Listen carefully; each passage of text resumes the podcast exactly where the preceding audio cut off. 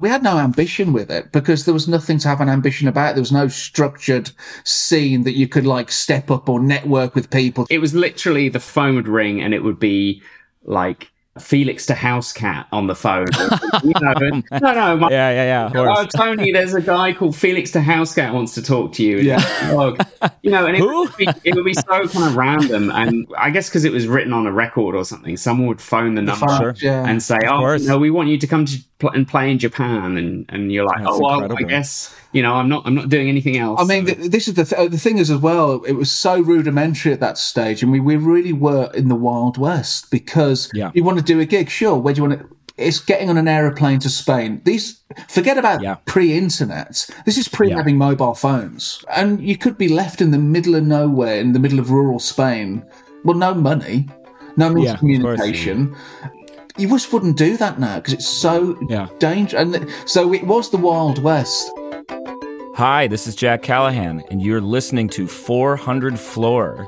You just heard from two luminaries of contemporary electronic music, Anthony Child and Karl O'Connor, respectively known by their individual monikers Surgeon and Regis, as well as for their collaborative project British Murder Boys.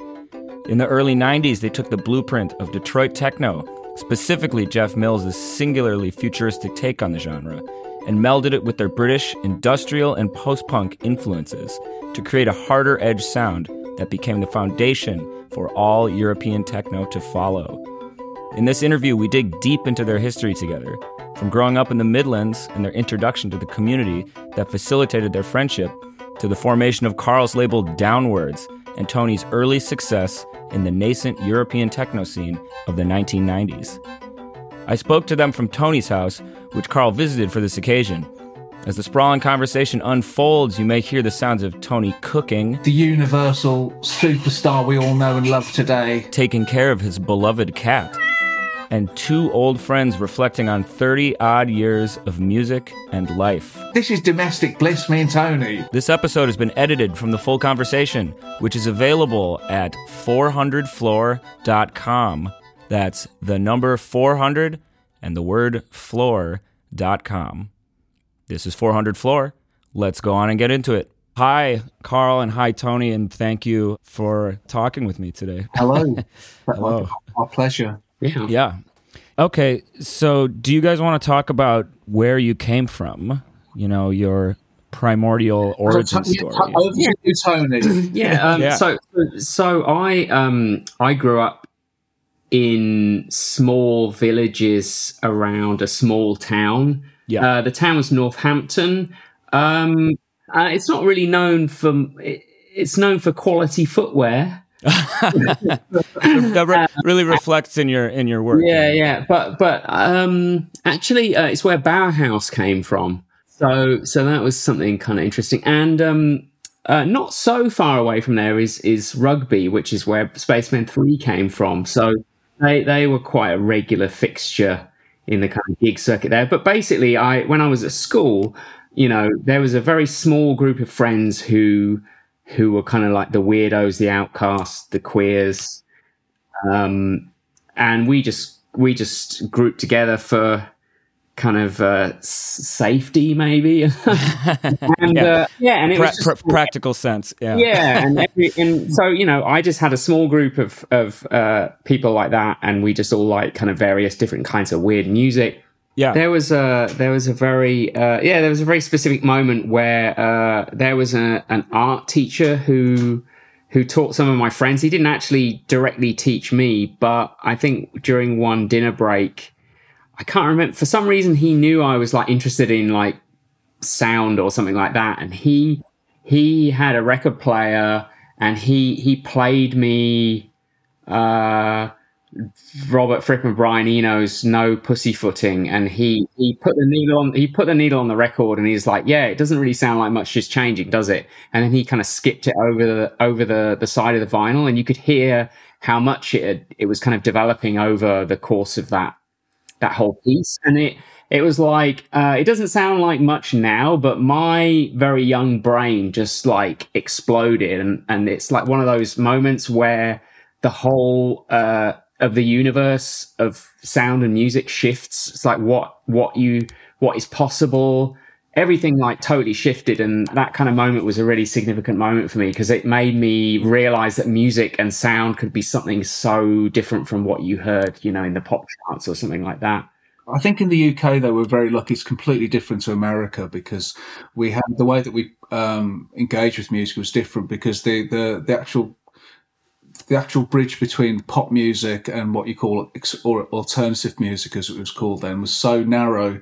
You could have Killing Joke on top of the pops on day, you know, on daytime television. You would have you know, and you would have Peel, you know, John Peel as well, uh, the, you know, which is so central to a lot of independent bands. So it was it was a very narrow gap in the states, but really here, um, I think it was very almost proto social media, proto internet. What happened in Manchester one day would be happening in, uh, uh, you know, filtered through to every other city in the country within a week. You know, or, yeah. or what happened in Birmingham could be sort of filter out very, very quickly. Because I mean, the UK is so small. I mean, it's it's virtually the size of New York State. You know. Yeah. Yeah. You know, you can. So it's uh, things happened a lot more quickly here, and plus we have the music press as well Yes. You know, we had a, we had a you know steeped history. So the, the, the difference between pop music, I think the sophistication with pop music, you know, the pop bands getting in the charts. Then you you did have great pop bands who would you probably would class as college, you yeah. know, alternative college bands in America. You know, you would get yeah. Killing Joke and Joy Division, and you know later on the Smiths and New Order, and you know, loads of people get into the charts. So there was this blurring. Plus, we had great TV programs as well. Yeah. But apart from that, that was it, you know, off on top of the pops on a yeah. Thursday or maybe whistle test or the tube. There was nothing yeah. else, you know, there was, there was, it's literally nothing else that once, once they finished, that was it. You left for your records. Where in America, it's completely different. You know? yeah, yeah, yeah, the way, the way pop music, because we we celebrate pop music here, where you kind of look down on pop music, right? Of course, and you could have Strawberry Switchblade could get into the charts, and that's yes. yeah, and then she could be playing with Current 93 and Death in June the yes. next day. So, the, yeah. or Non or Boyd Rice. So that's that's that's how you're in touching distance of, you know. Yeah, you had you had Marc Almond releasing Tenement Symphony, uh, and while you know while he was recording vocals for Coils. Yeah, yes. just from Trevor yes. Horn to Coil, So that was that was the difference, you know. But and I think that comes through well, you know, I think that was definitely if you have all that and those possibilities here, that's what you know definitely influenced I can, you know, but yeah. But but we wheeling back to Birmingham. So so after so after Northampton, I I I moved to Birmingham to to go to a technical college to study uh, audio visual design because it was the closest thing I could find to like sound engineering, which I was yeah. kind of interested in. And that that was great because I I was suddenly with a much larger group of people who had much deeper. Uh, uh, musical uh, knowledge, and it just exposed me to so much more. Uh, ama- yeah, amazing music. Uh, yeah, can so, you can you think of anything that that that stands out for you in terms of stuff that they turned you on uh, I remember like fa- uh, discovering Faust was really yeah. really significant to me. That still is like one of uh, like a cornerstone kind of uh, uh, musical act. Yeah, absolutely. Me, I mean, I, would already encountered people like Suicide right. before uh, coming to Boeing because but that was that was because they were name checked by Spacemen Three um, in in like the the music press and stuff like that. But uh, yeah, yeah. So this is this is just to put it in time. This is like late eighties. Yeah, this was. I moved up there in in uh, eighty nine. Right and then and you know then and i i i realized that i didn't want to be a sound engineer so i dropped out of the college but you know i stayed in birmingham and i was i was involved with this big group of people who were mostly involved with like kind of bands i would say and then and i felt i feel like i knew like two about two people who didn't totally hate dance music at that point because it yes. was really you know ridiculed often it's the case where you just haven't heard uh, the good stuff. You know, you need someone to kind of point you in the direction and say, "Hey, this is this is what you want to be checking out. This is what's interesting." But yeah, at that time there was like you know there was like two or three other people who who didn't completely despise dance music, but that number gradually grew, and I remember listening to I would listen to John Peel's show and he would play that's where I first heard like UR and Jeff Mills and and you know Belgian Hoover rave you know, I had one friend who had a job at the time, so he could afford to buy records. and, uh, and then, yeah, and then this, this little, this tiny little scene grew and it grew from, um, like the back room of a pub that used to put on punk, punk gigs in the, in the red light area of Birmingham, and that's kind of where we lived. And so, yeah, we just we knew a guy who had a, a tiny little sound system, and we'd borrow yeah. decks, and so we just started doing these parties, and it kind of yeah. And is that is that House of God? Well, this is was that pre pre House of God? This is like pre House of God. House of God began in January of '93, so we're actually right, so. we're coming up for 30 years. Uh, but there were a few. There That's are a few amazing. little. There are a few things. There was a there was a night called Third Eye, right, and the first right. one was actually called Bedlam. Hmm. Uh, but okay, they were yeah. like, more like one off kind of things. But so yeah. the funny thing is that um, I I got involved with doing these events, and you know this scene grew, and it, you know at this time in England it was a huge. Uh, like a sea change, a so a huge, you know, the rave scene absolutely yeah. exploded, and it and it affected all of society. I think the way that people related to each other when they went out, it, I think it it bled through into indie music to bands. Everyone was influenced. Everyone was going out and doing ease and jumping about right by rave culture. yeah, large, I mean, I really, I really think it. That's the biggest social change that I, I, I will ever experience in my lifetime. My entry into it was maybe slightly different I actually lived in Birmingham. I actually come from Birmingham. So you were actually you grew up in Birmingham. I yeah. grew up in Birmingham. Well, I grew up on yeah. So basically, I mean, the only I grew up on. I mean, literally on the side of the M5, which is a huge motorway.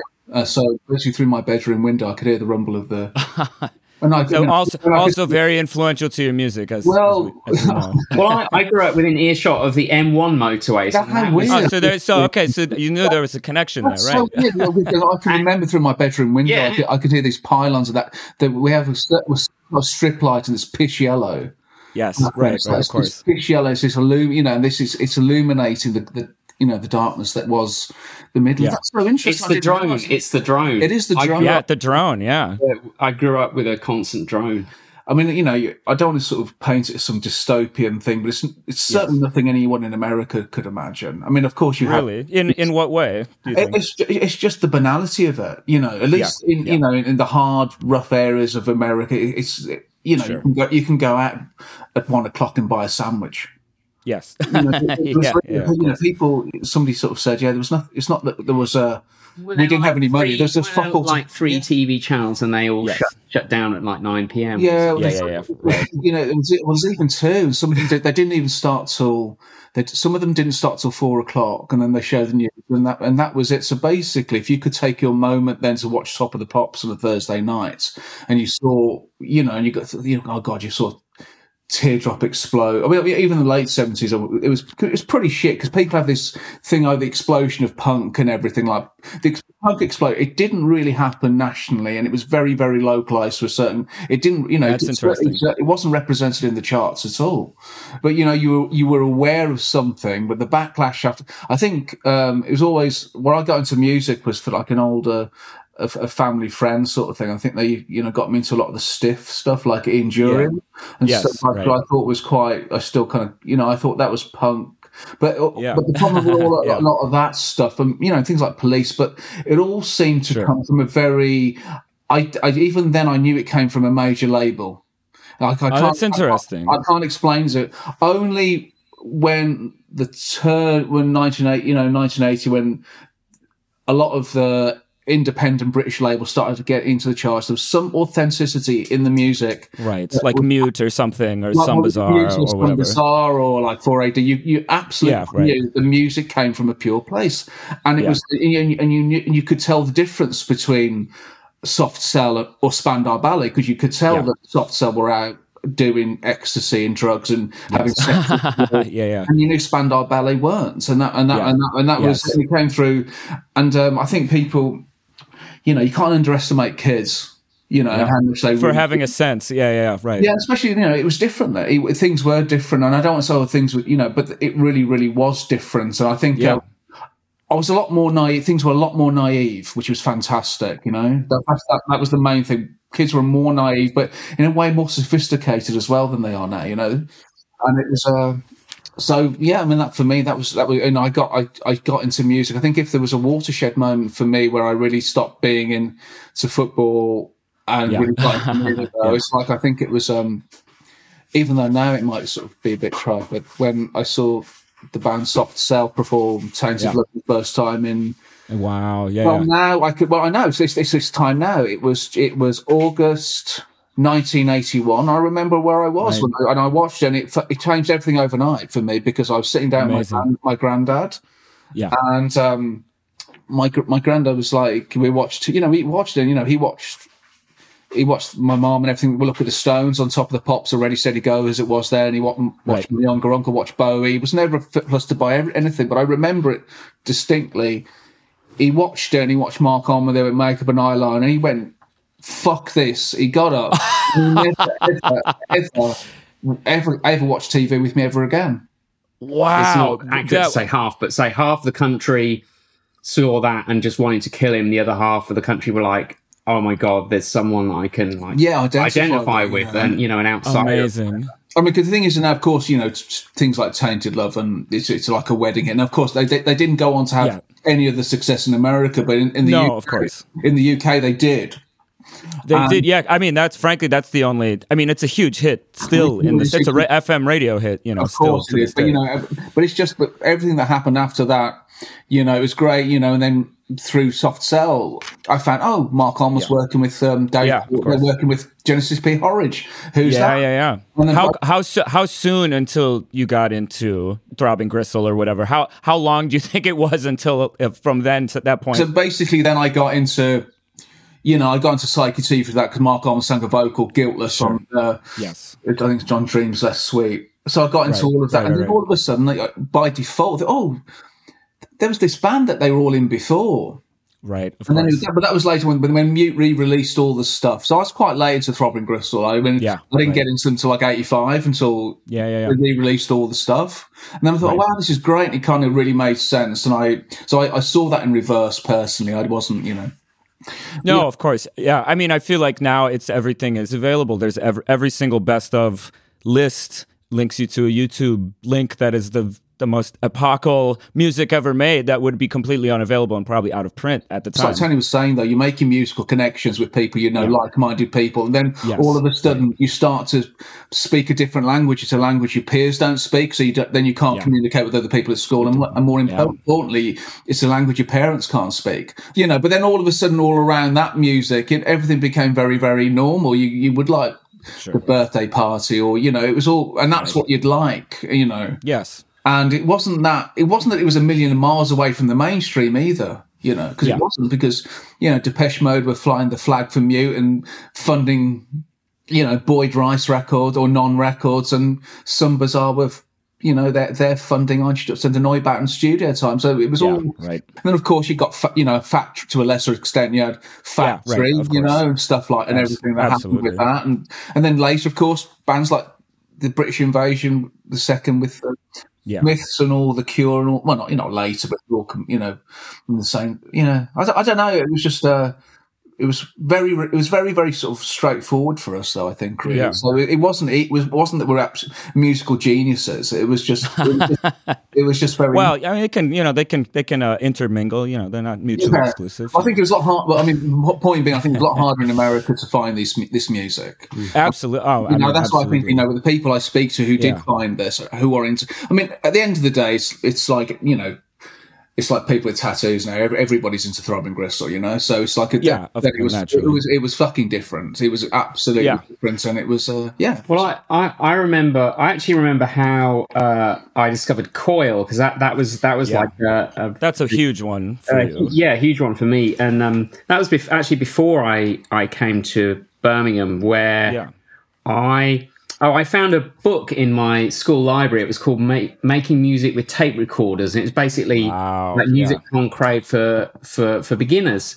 And but the weird thing is, I this was totally in a vacuum because I'd never heard any of that music, so I didn't Yeah. actually know what it was like. All I knew was what was written in this book that I was reading. Yeah, yeah, yeah, yeah. So I started playing around. I borrowed, I borrowed a four-track tape recorder. I, I got hold of an Yeah. old reel-to-reel, and I just made this horrible racket.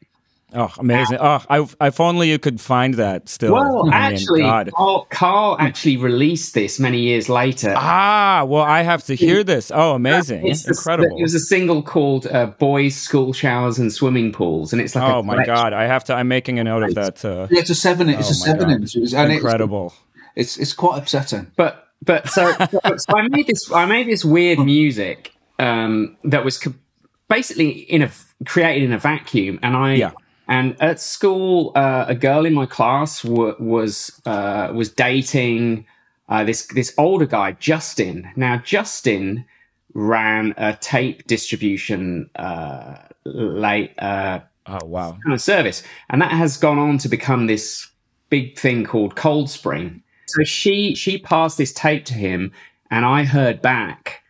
Uh, he said, "Oh, it sounds like Coil." It didn't really sound like Coil, but I had this name, and I went. And fortunately, in Northampton, there was a really good independent record store called uh, Spinadisc Records. It probably doesn't exist anymore, but it's a very key indie record store uh, with a really great range and stuff like that. So anyway, they they had Coil records in there. Amazing. I, and I went in and I bought what was the current album, which was um, Horse Rotorvator. Yeah, No way. So yeah, I just amazing. From a vacuum, I I I bought this Coil album, and it was Oh, that's unbelievable. wow, what what the hell is this? And it opened this whole world of like William Burroughs and Brian Sure. And all this kind of stuff. Yes. Hugely influential to me. The idea of cut ups that relate Right. to the kind of music concrete stuff, and all of that Yes. is like still like a cornerstone influence for me, and it's still something Mm. I draw on. You know this.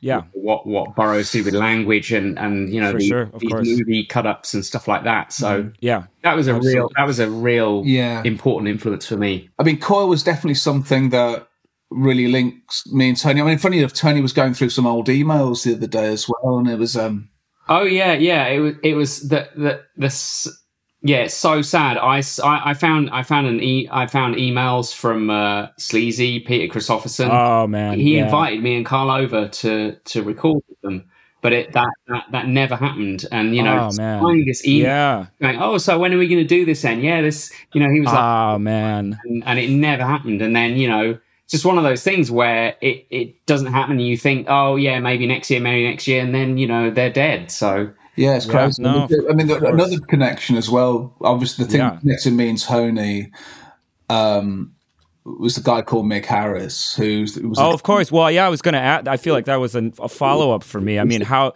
Yeah, could you talk a little bit about him and his? Because he, because Tony, he introduced you to Karl, right? Is that how well, it went? What, what what what actually happened was I was um uh kind of before that I was playing at these techno uh events in in Birmingham and Karl I believe Karl was coming to them so he heard me play before Yeah, because it was weird. I mean, even going back a little bit before that, like Tony was saying about rave culture, I came to it.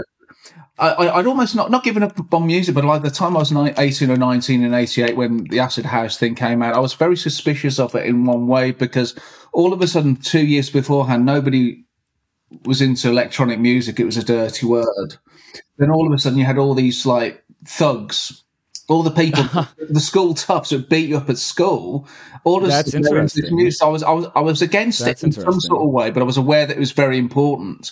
But Yeah, most right. importantly, why I liked it was that you could make um, instrumental electronic music without any singing because singing at that Yeah. stage and that's what that's what piqued my interest in dance music because a lot of my friends didn't like it i mean a lot of my friends used to laugh at anybody who wore sneakers you know so it, was- it was that militant things were back then. Because if you Yeah, wore a right. pair of sneakers what the fucking hell are you doing wearing a pair of sneakers? Yeah. you know you don't yeah, you it, just it didn't really, do it, it, it was a, s- you was- know, everything like that was a very strong message because of the tribal. it was very very tribal. So when dance music came along and it did blur especially for me i think what really got why i had second thoughts about dance or not second thoughts why i really gave it a second chance is when uh richard h. Kirk and cabaret voltaire Yeah. Right. you know sort of clonk and and, and, oh, like and the sweet exorcist Sweet Exorcist. Yeah. Uh, which it, those those are on Warp. You know, those like are Warp, and then early. Yeah. But even before, and, and, at the same time, there was a record label from Birmingham called Network, which was yeah pretty much the record label. You know, Neil Rushton was managing. yeah, ne- yeah, Eric right, right, right. and um, and uh, Kevin Saunderson. He was he was managing all those three. He brought them over. He put because he was the first person to bring Detroit techno over to Europe. the UK in general. Yeah, to Europe. Europe. Yeah, Europe. right, He right, right. was, yeah, I mean, he was. I think he was. You know, so he He was like a he was like a Northern Soul guy before. That's correct, basically. exactly. You know, Yeah. and they were based in Birmingham. Network were based in Birmingham, and actually, that's the funny thing. The Xon record, which is also Richard H. Kirk with Robert Right. Gordon from, you know, the Forge, uh, Forge Masters and stuff like that. Okay, that, yeah. that was on Network. So all, all this stuff was, and I thought, well, if Richard H. Kirk can can do, it, and of course, of course, you know, there was that psychic, um, the Jack the Tab as well, which is a psychic TV. Yeah. Yeah, of course. Which is obviously Genesis P-Orridge Dave Ball from Soft Cell. Yeah, yeah, yeah. Okay, right, right, right. The first UK acid house album. So there's always this, Yeah.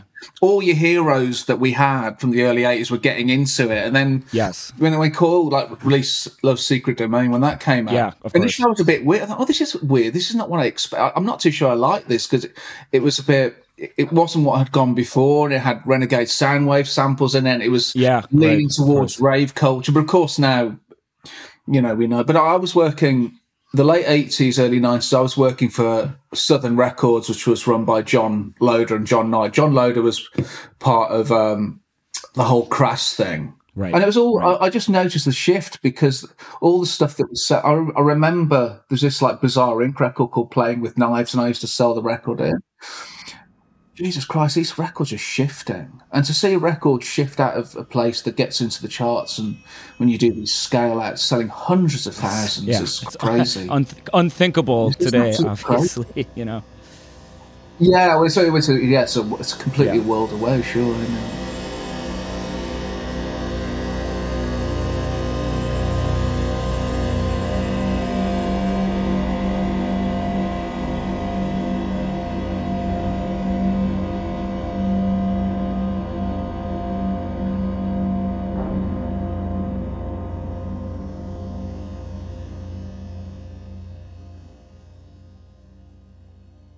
Isn't it? But back to Mick, Yeah, Harry, right. Mick.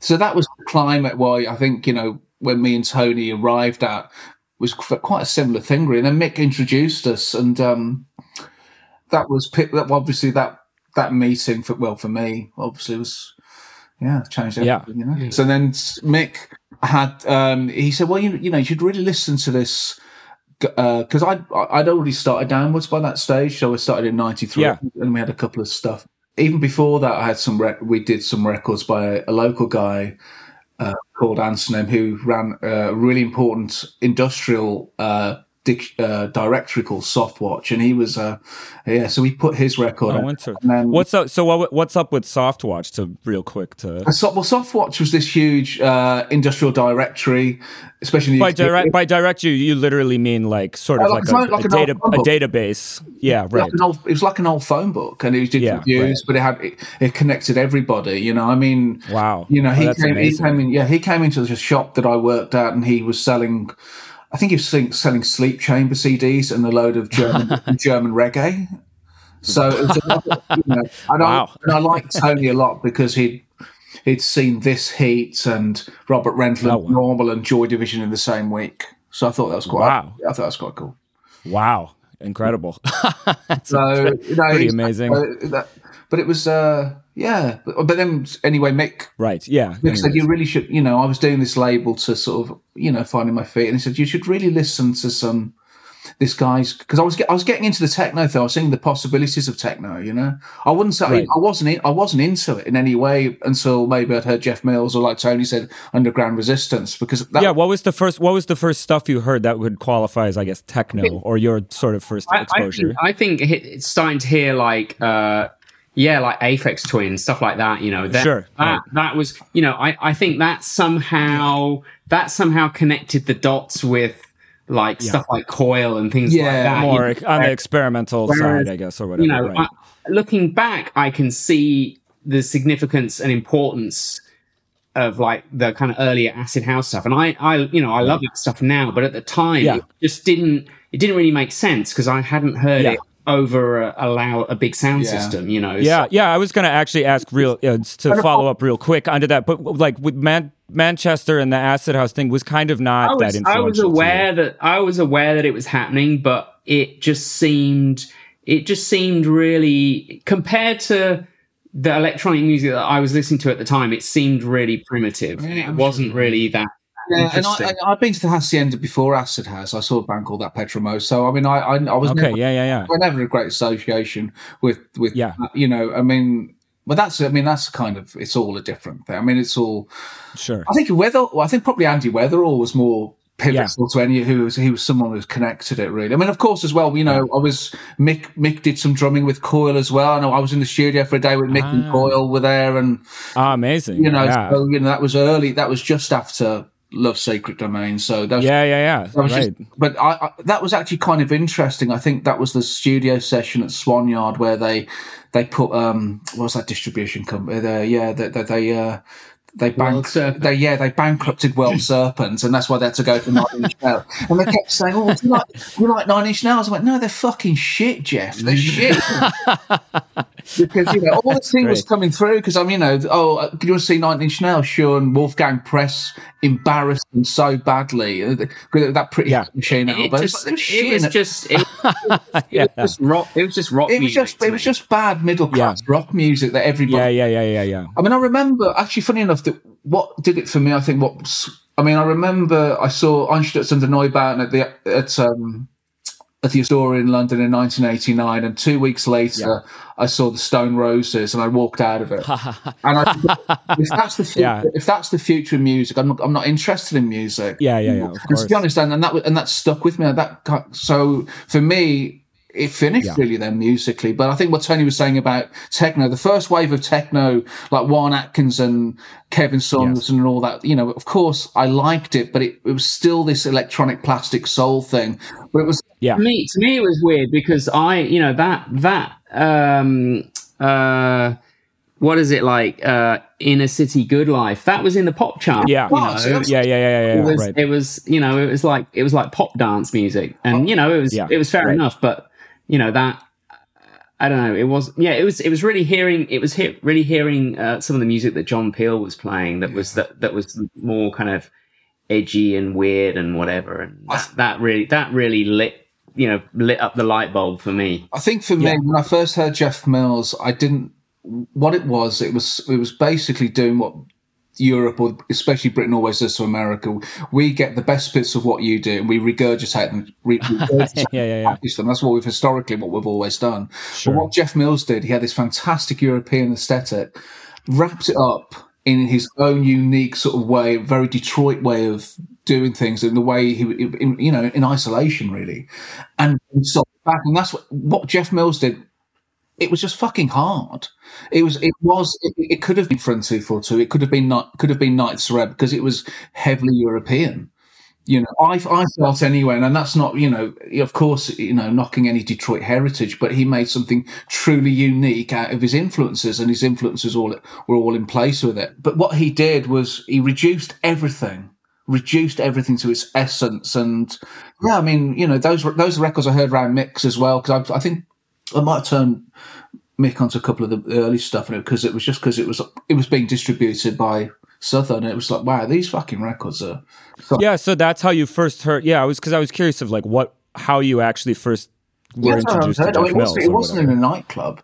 I've absolutely Right. no connection with any of that music. Probably up until '94, that was played in a nightclub. I have it. It's all home listening. That's interesting. So it wasn't actually like a club dancing whatever experience that No, no. the actual music. It was really like a listening. well, at that at that point, no one played that stuff until Absolutely. I was playing that stuff in a, in a yeah, yeah, yeah, Yeah, yeah. I, the first person I heard play it was Tony. Mm. And I thought, Yeah, yeah, yeah. Tony's playing those records that I listen to at home that no one else. I, I'd love to have hear in a club, but everybody else Wow. wasn't playing those records with people. You know, that I, I certainly weren't wasn't hearing anybody playing those records. You heard Tony play those records before you guys were friends or were Yeah. talking about Yeah, records. yeah, yeah. I together. know because right. because Mick said there's really this guy you should listen to who's DJ, and he DJs the records Yeah. that we we Oh, play at home. I mean, to be completely fair as well, Mick did play records very loud in his house. Yeah, had, yeah, yeah. You know, it was almost like being in a nightclub. It, it, well, it was yeah, it was even more. He used to, cry, he used to, he used to go, and then he was he used to play especially like early Killing Joke records, and he used to really sure, yeah, yeah. up. Yeah, yeah, yeah. And then he put the Mills oh, records, and plus at that time as well, he was going to New York a lot, and he was working with Zorn and Laswell a Yeah, pa- yeah, Painkiller. Yeah, yeah, right. And then he used to be bringing back all these records from New York. A lot of the, um, you know you know things things from the Midwest, Woody McBride, all, all this great, really yeah. hard music that was really really yeah. interesting as well. And so you, there's definitely something happening. You know that, that, you know that you can't sort of, and there was no scene. Of course, there was no scene because it was all in its infancy. You know, yeah. it was in its infancy. And uh, yeah, so Tony May, so Mick said to me, "Well, there's this guy. He's he's been doing Tony. He's been doing some really good stuff in you know in in my studio." And oh yeah, so, yeah and that was it, really.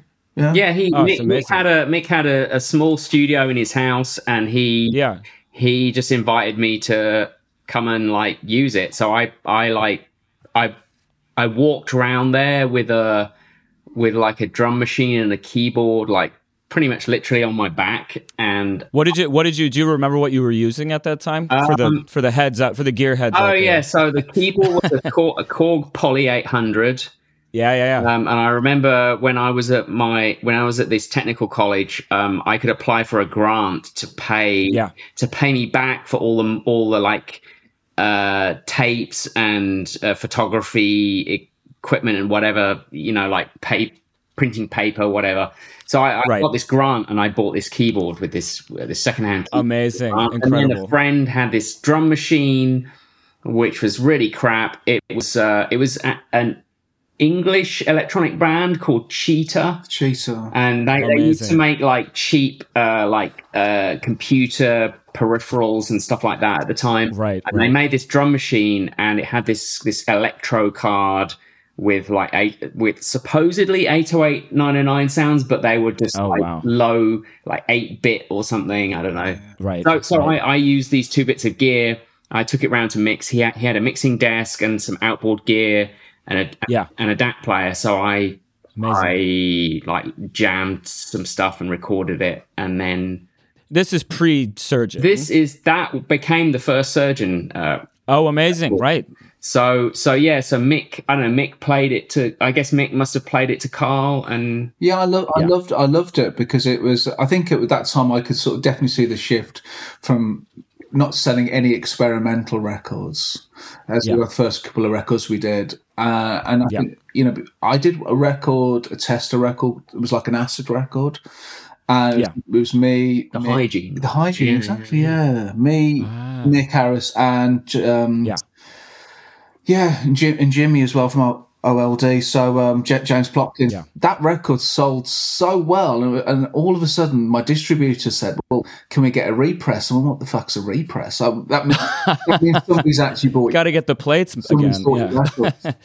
so yeah. yeah, so, so there was this kind of thing that I was noticing in a way, and I just when I heard Tony's record, it just it just smelt like I know it's just you know, you know it, it really felt like something that was was successful. I could really, yeah. I, I, which is probably not the right way to sort of describe it, in, you know, in artistic terms, but it felt like there was something could really, really happen with this record because it was brilliant, you know, and it's yeah, still, right. and it was just, it was everything that, you know, it was everything that was completely correct for that time. That was the. So this is, this is the first Surgeon record yeah, on First one with uh, Magnes and Atoll and. Right. Yeah. This is like the EP. Like, yeah. yeah. Right. And it was just when I first heard it, the thing, the funny thing about it was, I think I, what I tried to do to, t- to try to pretend to be like some record boss, I tried to give some. Yeah. Well, it might need some, you know, compression. Not even know what compression was to try and give. the guy might put this out, you know. Uh, yeah. Anyway, it needs a little cleaning up. But yeah. it was it was brilliant. It was so yeah. brilliant. Oh, and then a, yeah, I mean, classic one of those record. things. You know, I mean, I remember putting that out. We we put it out, and I, we got plastic back. The first initial run had a yeah. plastic bag and a postcard. And I remember getting the postcard because I was on the dole at the time. Yeah, yeah. And I used, to get, used to get 70 quid for two weeks. I remember oh, yeah. pressing these postcards for 65 quid. So yeah. which left me five quid for two weeks.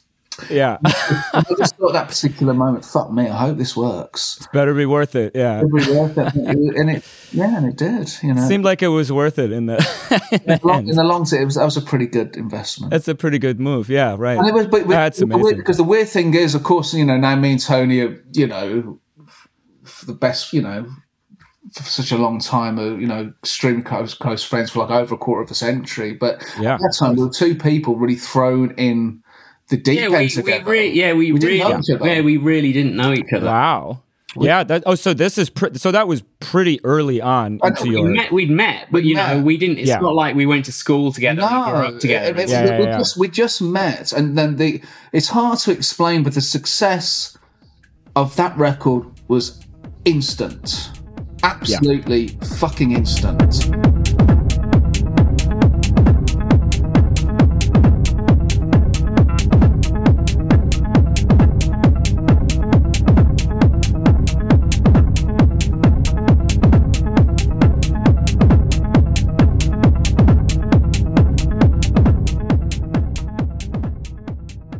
Can you talk about that or like process of like Well, you uh, got the record out, distributed it, and then Yeah, I mean, got some I- I- reception? The big thing at that time was to have a, if you- if you had a fax machine, you were a company. So I had a fax machine. I Right, right, right. remember almost straight away because I had my fax number on it. Almost Yeah. straight away overnight, I getting faxes from Japan because I'd woken up in the middle of wow. Yeah, yeah, yeah. Of course, it turns on. America. And I just, Yeah. fucking hell, this is amazing. and yeah, so, Yeah. yeah, Sonic Groove. Sonic Groove, yeah, you know, Right, all, all right, these right. people that were like texting, you know, and then you had uh, Josh Wink, hey, hey, hey, can I send you some t-shirts? And then you had all the all these other people. and people saying, "Oh, uh, Jeff Mills is playing your your Yeah. your track," and I'm like, I didn't believe it. It was instant. It was really instant, you know, because also nobody was doing that type of music back then. There was Jeff, Right, right, right. and there was us. And the thing I remember as Yeah. well is that the thing Yeah. that, the thing that totally threw people was the fact that this record came from Birmingham. They couldn't they couldn't Right, believe right, right, it there was no there was no sort of precedent for that. From Yes. I mean, you had network records, but that was something quite different. Yeah, it was really. completely That was different Right. kind of music. This Yeah, you know Right. high impact techno stuff. They, Mm. they had no idea, and I think. Wasn't didn't the, the catalog number really throw people off? And they thought it was something to do with Plink Plonk. Oh, that's and, right. and they were like, everyone assumed it had come from London as well. Yeah, I mean, And- I- and I- it- Okay, yeah, wait, wait, yeah. So what was the catalog? Well, What- the catalog was was that? that was a well, well, classic in disastrous downwards fashion. I, I, I just thought I just cl- catalog number out of nowhere. I think whatever. Then all of a sudden had Mister C, who later was in the show, was in the Shamen phone up because his label was all. Yeah. Well, you can't do that. You can't do you you know because the only reason he found out about it because we got a license from something and they thought it was him, and he was so Ah. angry about it. And, I, Yeah, right. we have to pay for catalogue numbers now. You know, the, the temerities to sort of like do that. And then he got really pissed Yeah. off that we had got this massive licensing deal that it come, that had come through him, that it wasn't his. And it was like, It wasn't actually his. I Yeah, I'm, right. I'm so sorry, mate. But I remember also, we, we were so Yeah. naive back then. I mean, we didn't know what tempos things were at. Yeah, yeah, And yet he asked You just me, played it, you know, what, oh yeah. yeah, man, what tempo you, you, are your tracks? And I had no idea what tempo was. So I, so I said Yeah. like 700. He, he thought I was, he, he thought I was taking. It's like really extreme gabber, well, no, no, know, he thought I was taking the piss. I thought 700 was a pretty, pretty good sort of pretty of high esteemed ballpark- number. a ballpark figure for a BPM. So I, Yeah, yeah, yeah. Well, the thing is, though, we did actually we were quite naive with it because we actually uh, we didn't That's incredible. we actually wrote or phoned Mark Broom on an answer phone. You you know, how what's the best tempo for a techno record? Wow. You know that we really hadn't a clue. And Mark, Mark's Yeah. well, you know, the te- tempos should be this and maybe this Yeah. long, and that's fine. And it, but it was that naive. I mean, I remember Yeah. telling Mister C, yeah, about seven hundred. He went up the fucking wall because not only he lost this big This- license, and I've you know, and I went, Yeah, yeah, yeah, sorry, mate, you know, This cheeky he, motherfucker. he's he, he's a good right, and uh, yeah, yeah, yeah. but and then it just went from then and so we had this big fucking success. That's incredible. and then we thought oh jesus christ so what what do we do? What do we we, we should follow. So then you know we, we were like a cons, you know dj hell was Yeah, really he was playing it. Dave Clarke. Yeah, yeah, yeah. but no, like tony said the fact that we were from birmingham which is really an artistic wasteland other than being very heavy metal. Yeah. And it's not like it's rock, heavy metal, Manchester yeah. or, or Sheffield, for instance. Yeah, a Sheffield. deep, Yeah. a deep working class heritage, but that is also entwined with art. You know, that, and, Yes, and, and right. that's and that's the trend in Liverpool as well. You know, they really combine. You know the, the intelligent working class people. Where Birmingham is, isn't that at all. In fact, it's the polar opposite of that. And and yeah, there was no elect- there was nothing electronic from Birmingham. There was nothing. Not even back then. There was there was never really anything. Possibly. I mean, the, the closest you could get to something electronic was probably Pop Will Eat Itself Huh, the man that you know, that Clint Mansell, who now the Hollywood um Ho- Hollywood soundtracker was the lead singer of, but but that was about it. There was nothing else. Ah. Yeah. So, like Tony said, there was no precedent for electronic music. So yeah, so there, we had there was this massive success that me and and then me and Tony were like manacled and thrown into the deep end for kind Yeah. of, you know, and then yeah, I just remember, yeah, we. But the real connection was there was um they invited us to go to some there was what was it like tribal gathering in Munich because of the success Right. of Tony's record. So I I then became Tony's self-appointed manager.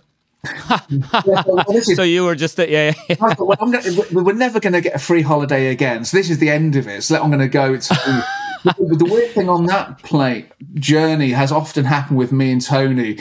Yeah. After things go really kind of weird and mad, and then go really sort of you know psychotic and dreamlike, and we find out Yeah. stuff about each other. Then Tony went, "Oh yeah, I know. I used to send tapes to psychic to the Temple of Psychic Youth in the eighties, noise tapes." And I went, "You're joking? I used to do that as well." So this wow, weird yeah, that we hadn't even known about each other. Yeah, yeah. And it was like, That's Jesus incredible. Christ, so this absolute, the God, we, yeah, because I used to, we both used to send, you know, demos to Temple of Psychic Youth because it was obviously, Right. the, you know, on the back of the on the back of the records, yeah, of course, and yeah, um, yeah, and this this, and it was just, oh wow, we are, there's a real something formed during that trip, and it, yeah, so that was kind of interesting. incredible. So that was that was to to Munich. That was DJ Hell. Yeah, yeah, we went to a play called yeah. Yeah, there's there's a Ul- Ultra Ultraschall. Is that the? exactly. yeah, yeah. exactly. The, the, Yeah, yeah, yeah. Right. The Right. original Ultraschall used to be in the uh, the the kitchens of the old Munich airport. That's incredible. That's some classic uh, p- post uh, the unification uh, location. Well, the thing is, though, it it was quite common because there was a great um, techno uh, EBM club in, in Frankfurt. They used to go quite a lot in the late eighties, early nineties. Called then that was Yeah. the Frankfurt airport. You know, That's and that was amazing. you know. So th- these are the formation of Taller and all that. So, so this is Yeah, all. right, it was right, very. right. Yeah, it must be a German thing. But Tony played Something, there. yeah. He was just. Um, he was just amazing, and it was just. I remember that. Amazing. You know, we met Hell, and these are the type of people. Yeah, and met uh, Yeah. yeah. met met Jeff Mills and and what was it? At at this at this gig. Yeah, at this gig. Ah, amazing. So this is 94? 90, Ninety five. This is ninety five. 95. Yeah.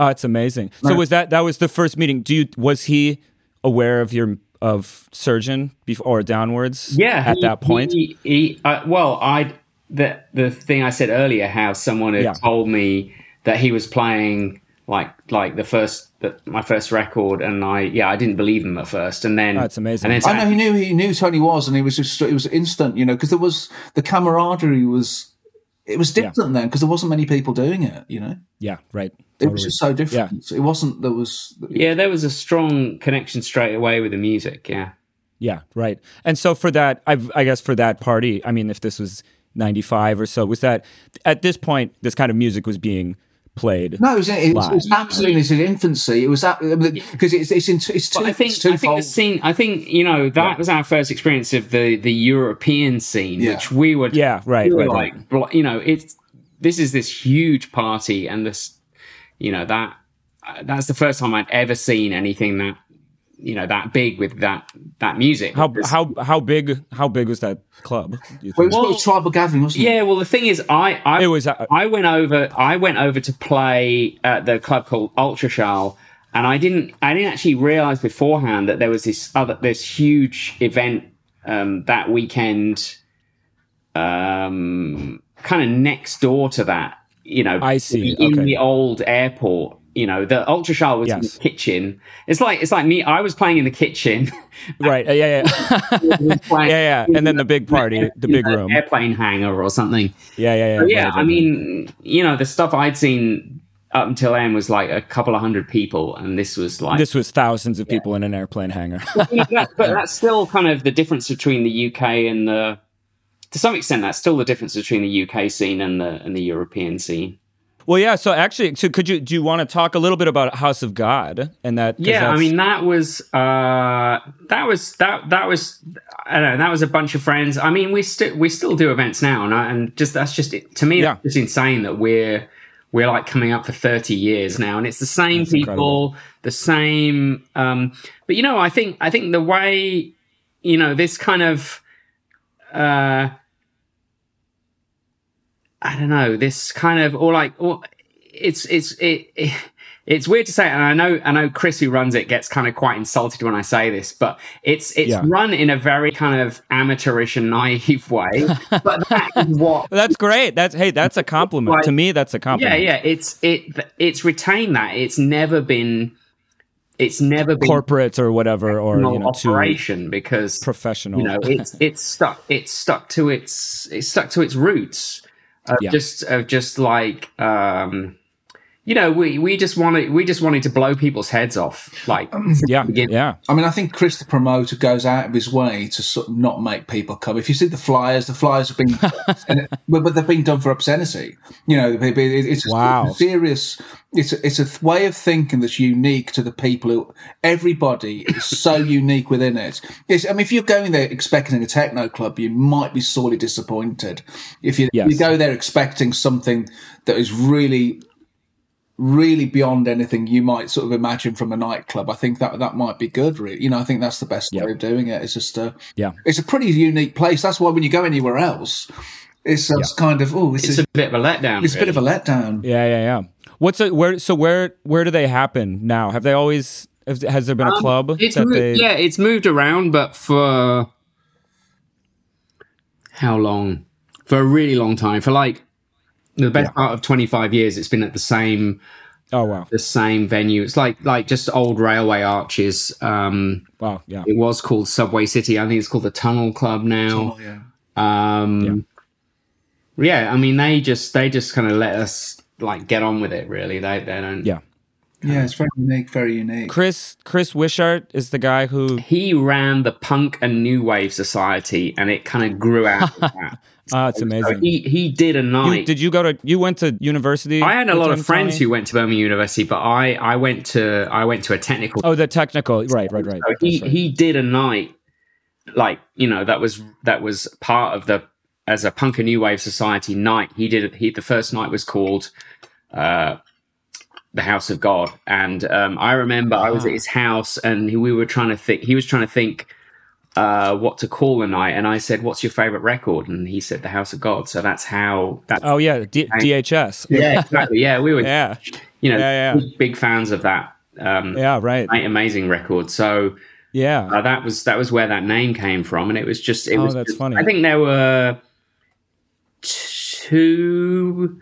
I think there were two two nights or three that that were at Birmingham University uh, under the Punk and New Wave Society, and then and then uh, we moved to um, a club in um, in Birmingham. We were in the basement of a club called the Institute, and I think it was it was owned by the the keyboard player from from uh, yeah, Duran, I think, Duran, Duran. I think it's the yeah, yeah it's John Taylor. John Taylor, yeah, John yeah, Taylor yeah, owned, yeah. owned, the club. Yeah, and Amazing. yeah, it, we just had these crazy nights in this basement, and we actually got to this. Roger point, Taylor, sorry. We actually got to this point where where our nights in the basement were doing better than the nights in the kind of the main in the upstairs. So, but yeah, it was it was insane. It was absolutely it was the intense the the the intensity was just insane. And i remember i always say about tell the story about how djing there when you when when i would start to mix the next record in the the the, the raw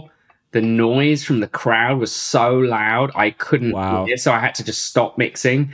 And then i would wow. start mixing it again. The, you know when they hear the next track come in they're like oh, yeah, yeah, yeah. Oh and man, you can't hear anything, and so you just have to like just throw it in, and it was incredible. like I mean, that energy of the you know, there's so much music now, but you know, at the at that point, I can imagine that it's just like, yeah, like every playing, track you know, is the, so important. yeah, the you know, sea, that you you're know, playing. oh, you are stuff like the Sea Wolf and things like that, and just like Yeah, absolutely, right, right, just right. like, and people hadn't heard music like that, and it was just like Yeah, right. melting their brains. Yeah, Every single DJ at the House of God was so wildly different. It wasn't the Right. same thing. Tony was probably That's the only DJ who played that side of music. Everything was so uniquely different.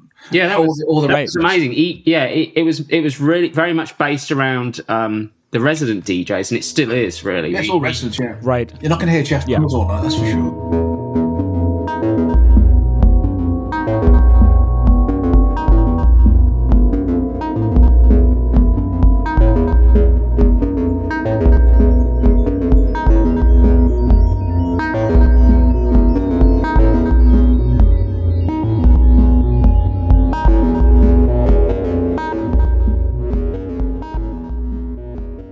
That's the way rave culture was, I guess, to an extent. You know, Yeah, it was still in its absolute infancy. We were at, we, we were really on the cusp of something new. There was no real industry involved with it.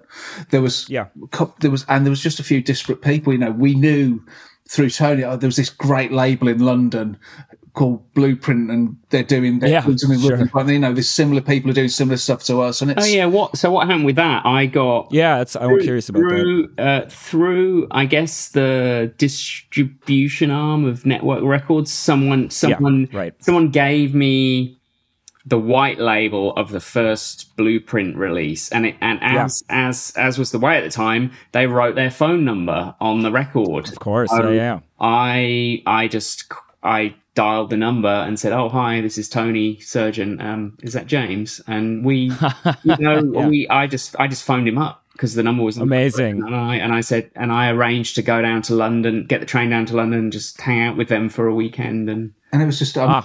And I remember around that time really pretty early on actually. I mean maybe maybe it was 95 early 96 we Yeah. we did a combined night in Brixton at the Yeah. crypt in Brixton. And if I think back to that night then and the people in that room it was just just a bunch of kids but really like I said on the cusp of some there was some invisible momentum there's something pushing it. The, the momentum was so powerful with what was happening at that stage what, what we do because we, we we we weren't self-aware there was no scene there was there was no real press that would be interested in us there was obviously i mean nobody knew what i looked like until you know the end of the 90s everybody assumed i was tony I mean, that's how Yeah, yeah, yeah, yeah. so that's how great things were. And I think even at that stage, I didn't even want to be. I didn't even want to make music. I didn't want to make music. I, didn't, didn't you Really? Wasn't your your your? I mean, my understanding is that Karl initially wanted to run the label. I just wanted to run the label. I just did not want. I mean, because I, I mean, I was into techno, but I wasn't that into. I mean, I'm not really. When people say, you know, how did you get into techno? But I've never really been into it. I think it's okay. Yeah. I think it's great. It's great, and it's just a moment. I really love this great that moment of you know that this moment we're talking about. But yeah, I never really Yeah, yeah, wanted to do it. So the problem was Tony followed his.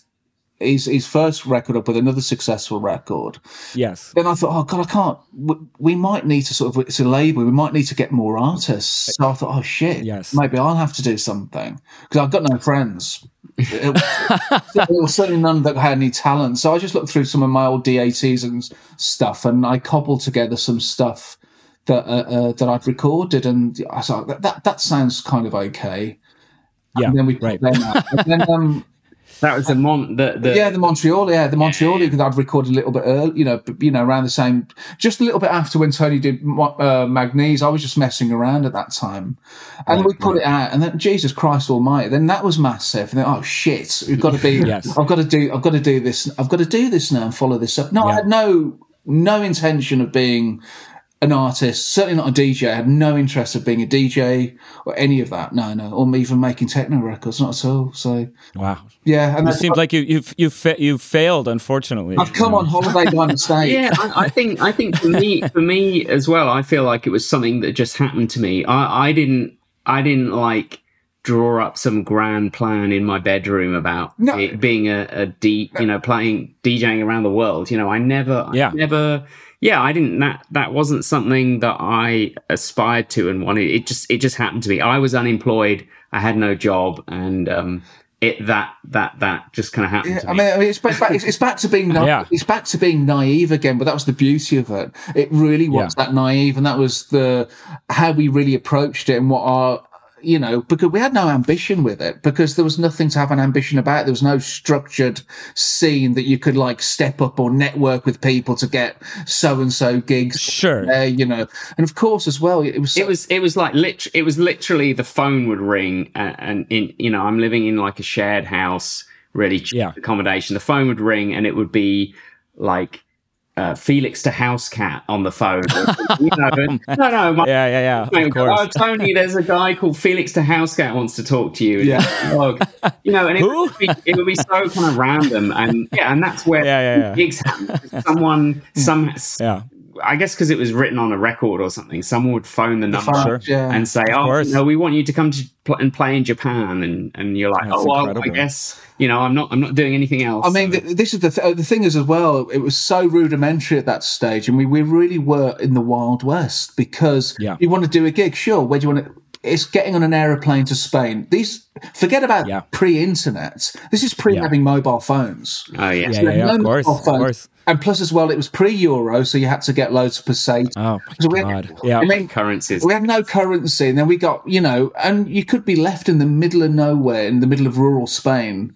Yeah, no, not a lot of people speaking English out there. Well, so. well, well, well, no means of well, no money, no means yeah, of communication, of and it yeah. was like if you think about what you just wouldn't do that now because it's so yeah. dangerous. And so it was the Wild West. Uh, so when you hear about, you know, people, you know, I don't, I don't want to say people, now, but you know, it was it was definitely we were at the edge of it, and it was from the cusp yeah. of something genuinely exciting. You know, I'm. You know, go go ahead. I know. Ahead. Me and Tony as well. I remember we were we were we used to be like we used to have layovers of about not six hours in Madrid airport, yeah, and because we had we were too mean to even buy like a sandwich that costs like a you know. Yeah yeah yeah. They're just walking around like like yeah. really like fucking sh- people shell shocked mental patients.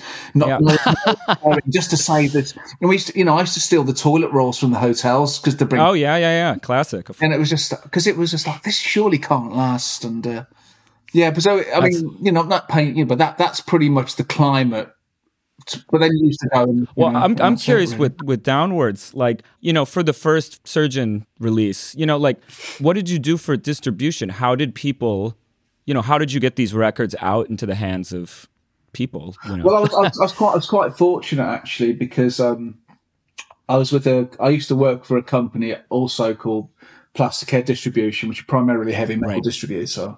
So yeah. they got it out. That's incredible. Germany had a really big distributor as well. You know, there was yeah. no, there wasn't sort of a dance distribution then as such. Yeah, you know, there was. Lot- yeah. So how did it get? How did it get sold? I mean, how or marketed or whatever? You know, this is just. New new electronic music well, from the, the well, this, is the, this is the funny thing. Marketing. It was um, We've never done that ever. We never. No, of course. I mean, of course, but just to get just to get people to just to get the distributors to buy well, it. The thing know. was, I had a funny phone call one night. Somebody phoned me up, and it was um, it was EMI. and EMI when, when, was when was this? Um, this is like ninety six, and they wanted to know who are who our PR agent was, who our agent, who, our, who, our, press agent was, because yeah, yeah, yeah. Tony's album gets so much press and everything everywhere. And I said, well, we don't have one. Maybe we should just make good music. And they, yet again, they thought I was taking the piss because we'd never amazing we'd never paid for press. So they were fishing for your the press agent because you guys were doing such a good job, quote unquote. They wanted to know how our press agent was. EMI did. Incredible. EMI, Incredible. EMI did. And it was this girl at EMI, I remember it. And she was so, she well, she thought I was taking the piss again, but I was. Oh, that you wouldn't give her the, the name. Yeah, I wouldn't give her the name. I well, honestly, yeah. we, we just, we don't do that, you know. And Un- unthinkable to her, I'm sure. No, so has, has the 90s progressed?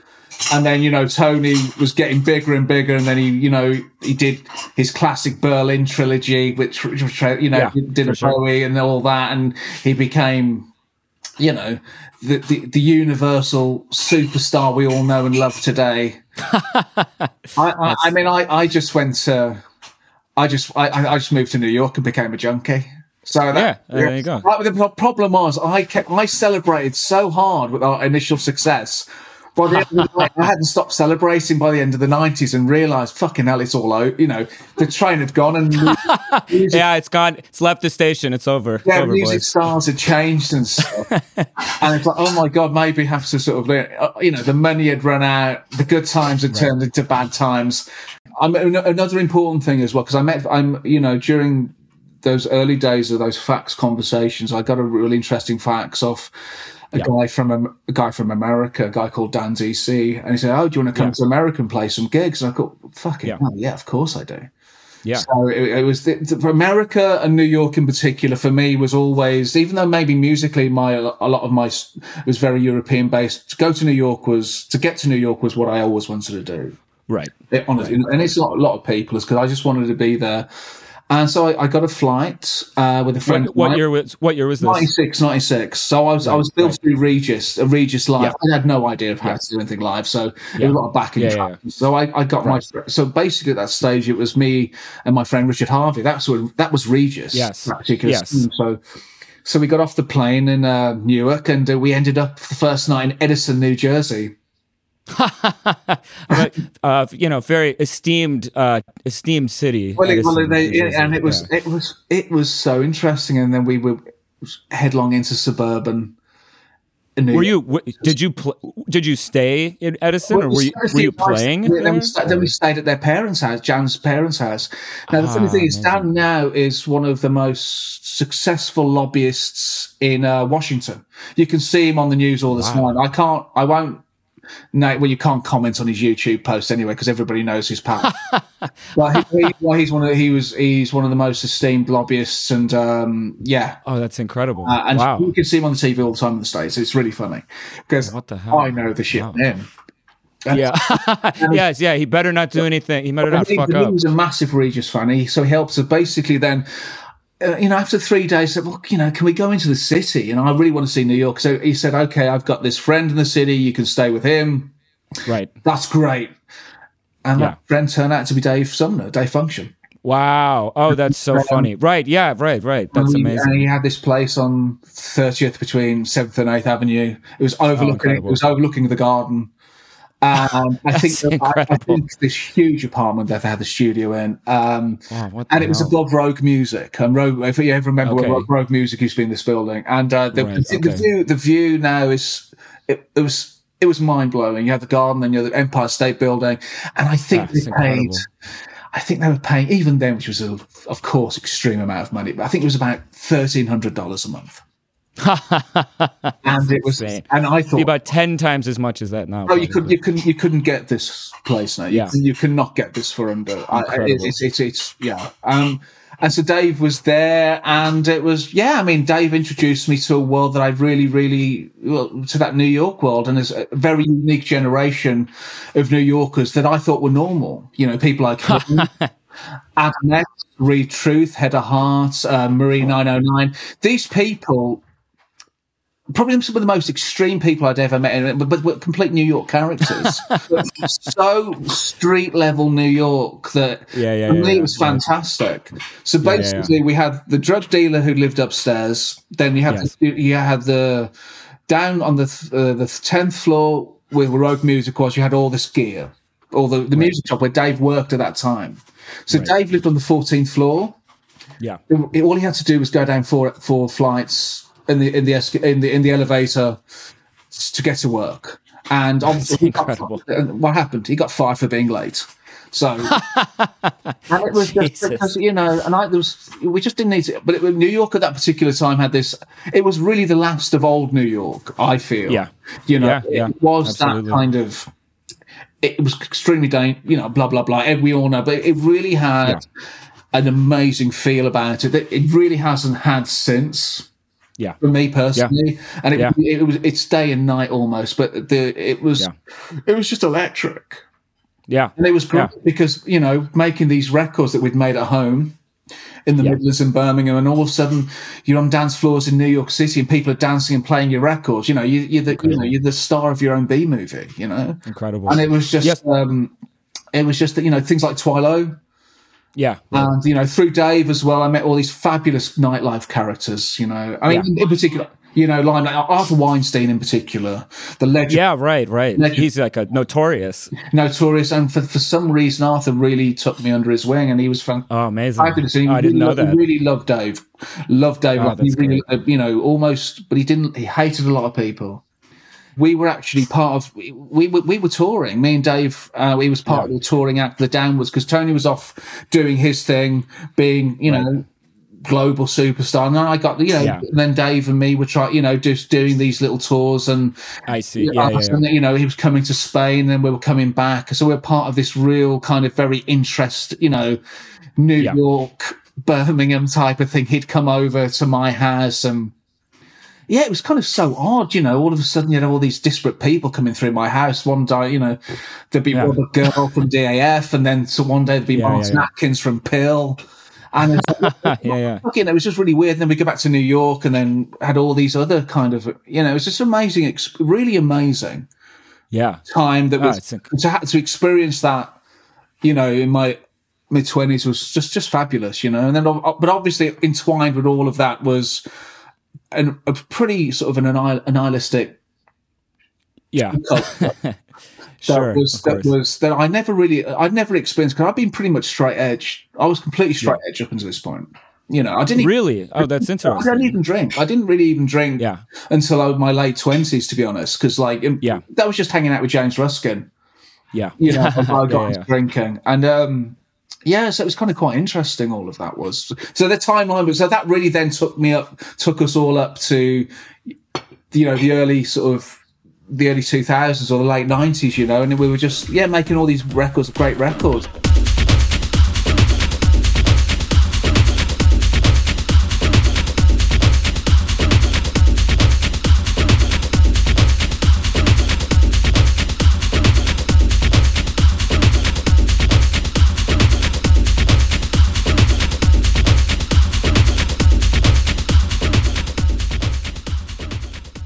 Things were getting very, very easy. And not yeah. easy, but they were very. It was very fluid at that time, and it was fun. And but I think then things changed. Then you know, styles changed. Things got a lot more professional as well, and the things that we could yeah, get away yeah. with in the early and mid '90s in in terms of being a professional and ragged and raw. Just yeah, kind of, I know. Yeah. I'm, I'm, still surprised what we can yeah. get away with. Well, okay. Now, well, we, we still do gigs now, and I, I can't believe that we get away with it. Well, yeah, hey, that's, that's some heritage thing, or they oh, just oh, yeah. they feel sorry for it because people, you know, we we're not careerists, so we just weren't because yeah. you know, it's yeah. the same way that Jerry Lee Lewis and Johnny Cash and Elvis weren't careerists when they were doing five gigs a night, popping blues in the back of a car. You know, yeah, absolutely, we, you know, and, absolutely. and, that's and that's the truth. You know, and everybody, yeah, and it's just it's the same for everybody. You know, yeah, you know, so yeah. you know, a lot of the of the a lot of the English electronic bands of the early eighties you know, were there because Suicide did the groundwork to some extent, you know, and yeah, that's the way, that, and that's the way it is. And I think if you're happy with that, yeah, and you understand the way things, I think there's nothing worse than trying to pursue something, especially if it's a youth thing as well. You know, there's, there's something, something really unsavory about seeing people in their 30s, 40s, and beyond trying to recreate something that happened. And a lot of people are trying to do oh, that yeah. as well. You know, yeah. what I actually do love about techno I said it before, it actually broke down the DNA of rock and roll and structure. It, right. it distilled it to its essence. There was no verse, chorus, verse, chorus. Even the most experimental or punk band like TG or anything like that, they still had, there was, you know, TG were the Velvets. There were still four of them. Right. There was still something. They still, they still stopped in between. Yeah, yeah they stopped. It, yeah, it yeah, wasn't a right. continuum like dance music right. was. It wasn't, right. you know, and I think that's what I really loved about about our form of techno. Not so much the early trait, the you know what's what's you know thought of as the early techno, like you know, sure, uh, definitely what you UR did and what Jeff Mills did and Rob Hood did. Yeah. And Dan sure, Bell, sure, Claude sure. Young, you know that, that that they were that absolutely that, and it's uh, yeah, sure, yeah. I mean, I've you, you've talked. I, I know you've talked about sort of the kind of, I get what was the t- exotic hypnotics or whatever. Yeah, That's exactly. Peter, yeah, sort of. Nautica, yeah, I think it was Tony, Tony really noted it because he was obviously Tony being a DJ. He said, "Well, it's really interesting. Some of these tracks that we do, well, mine in particular, they don't really have much change, and yeah. just nuances. After a while, playing them and people listen, they can all of a sudden when people lock in, it's that magic hour or that magic mo- that magic second where people are locked into something, Yeah. and they go they go euphoric again, and nothing's actually happened. Yeah. So you know you don't Yeah. have to have like you know now you have to or the traditional things you have to have a breakdown or this or that. So you have Right. to To have a kind of cut cut time up in a way. yeah, the type of stuff we did didn't do, and it didn't adhere to any of those rules, but still had the same effect. And I found that really that's real experimental music. Yeah. The Velvets are central to what we do. I'm not. I'm not sure how central the Velvets are to the majority of people who make techno. yeah, um, that's You know, the Bonzo Doodah Dog Band are sort of central. British Absurdists. Monty, That's really oh, that's amazing. I never would have Monty necessarily. Python, you know, Beef, Yeah, yeah, yeah. Oh, that's great. Beefheart. I mean, Of course. you know, all all, the, all this stuff is central. I'm not too sure how central that is to some somebody at this particular moment who's playing some mega rave in Holland. British. I, Yeah. I, I, I've said I've said for a long, long time that British Murder Boys are are the Yeah. UK's best loved absurdist space rock duo. Yes. Oh man. So, and of course, and of course, there. So I'm, I'm, I'm gonna that that might be the tagline for this. for well, it this, is. uh, I mean, interview. and of course, it, it full circle as well because Sleazy authorised the name British Murder Boys. Really? Wait, talk about that for a sec. Well, actually. Tony can. I, yeah, I during uh, at that that time that I mentioned about how uh, he he invited us over. He I, I told him our project name, and he I think it I, yeah I think it turned him on basically. yeah. in a maybe a literal way. Yeah, yeah. Uh, well, absolutely. And he said, "Oh yes, oh yes, I like that. oh, absolutely, that's the name." Yeah. So, That's amazing. There must be footage of these because these live sets are like notorious. I think some of them have never. There was a great one we did in Birmingham Yeah. um, that was filmed by locals, uh, some local students that had obviously never picked up a camera before in their lives, unfortunately. so that, I mean, that's Some- amazing. Technical disaster. Yeah. Technical design, but that gig was great. But um, oh, amazing. Yeah, but you know, I mean, we, we were always out of step with British Murder Boys as well. But I mean, Yeah. all great art in the- in the 21st or 20th century was made by true outsiders. Yeah.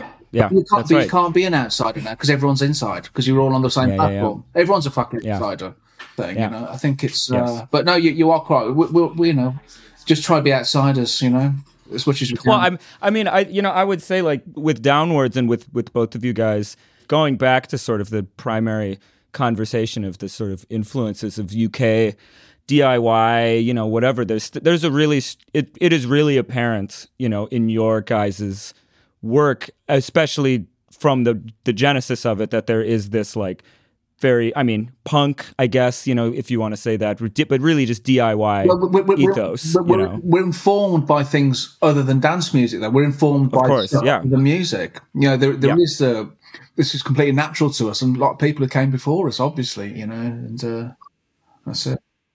you guys, this was extremely, extremely fun. I'm completely flattered you guys wanted to do this. I hope it wasn't too painful Yeah, for you guys. fun, It was fun. actually, it was completely thrilling for me to, Oh to get so these anecdotes and hear this stuff. Just to hear, just for me, just per- selfishly, personally, just to hear that trajectory of how you go through it. You know, it's to see to hear about how someone else did it, especially in a time that is not so distant, but distant enough now mm. that it's kind of like a little mysterious You know, but to people I- today. I definitely feel there's a you know we do I think me and Tony genuinely do feel not only feel there is a direct connection from our, our the people who we love like the Coil and the people before that you know Yes. and then it goes Yes. like but that you could trace that and then it's a direct connection back to the Velvets and even before that. Absolutely. and that's and, and that's it you see so Yeah, yeah. There's an un- there there is hundred percent an unbroken and for you as well thread. but the as you same with you the same with the same with you the same with the same with everybody who cares gives Yes. a fuck about music that's the way Absolutely, With yeah. Nina, um, I just find it very satisfying. The absolute independence of it, the pure independence away, away from Well, Yeah, that, that, that that totally yeah that totally resonates with us as you know is is Yeah. I'm sure is kind of obvious really. you know. No, for sure. I mean, it's you know, I think it goes without saying that we were all listening to your music before we ever got in contact with you, and before we ever started Nina. So, I mean, we, Mike, both Mike and I ran labels. Mike ran a label. He started a label when he was fifteen. Ah. You know, I've I started a label my late teens, early 20s, you know, and it's like, there's no other way for us, you know. That's where we come from. There's kind of no other option. Well, it comes know? through as well as when you know both of you, you know, you and Mike. There's something that's unquantifiable in this, you know, that, that happens with what you're doing, and it's I, I really, really like that. And you, yeah. you know, and back to I, I, feel that I'm on the cusp of something that could be really potentially interesting. Hell yeah, you know, and, yeah, and that's what. It, and I never felt that with any other platform, by the way. It was just Amazing. the same old, the same, same old, same old of what was happening yep. before archaic setups of distribution. The only, yeah, the only thing is, oh, you get paid quicker. Well, yeah, you, you do, you don't, but people are taking a fucking fair wedge off you for that. Yeah, but we'll exactly. see how we'll see how we'll see how everything transpires. You know. Yeah. Well, it's I mean, in addition to being early adopters and early into it, you you guys are the ones who are uh, determining where it's going. So well, you're, look, you're a set. You guys are essential. So don't fuck it up. First of all, don't fuck it up. But then, you know. yeah, exactly. well, no, the thing is, what happens? We, will fucking get fucked, and some kids down the line will be professional. Yeah, make a killing out. That's, that's all. That's all, man. That's all you the do. best, man. Yeah, man. Hey, enjoy your evening. I'll talk to you guys soon. See ya. Bye. Bye. Thanks to Karl and Tony for joining me to speak about their lives in electronic music. If you like this episode, be sure to subscribe to 400 Floor wherever you get your podcasts. To hear the raw and uncut version of this episode, plus much more bonus material, you can purchase it at 400floor.com. That's the number 400 and the word floor.com. 400 Floor is a podcast produced by Nina Protocol, where two musicians pair up to talk about the roots individually and together, and reflect on the communities that shaped them. We'll be back in a few weeks with another deep dive. Thanks for listening.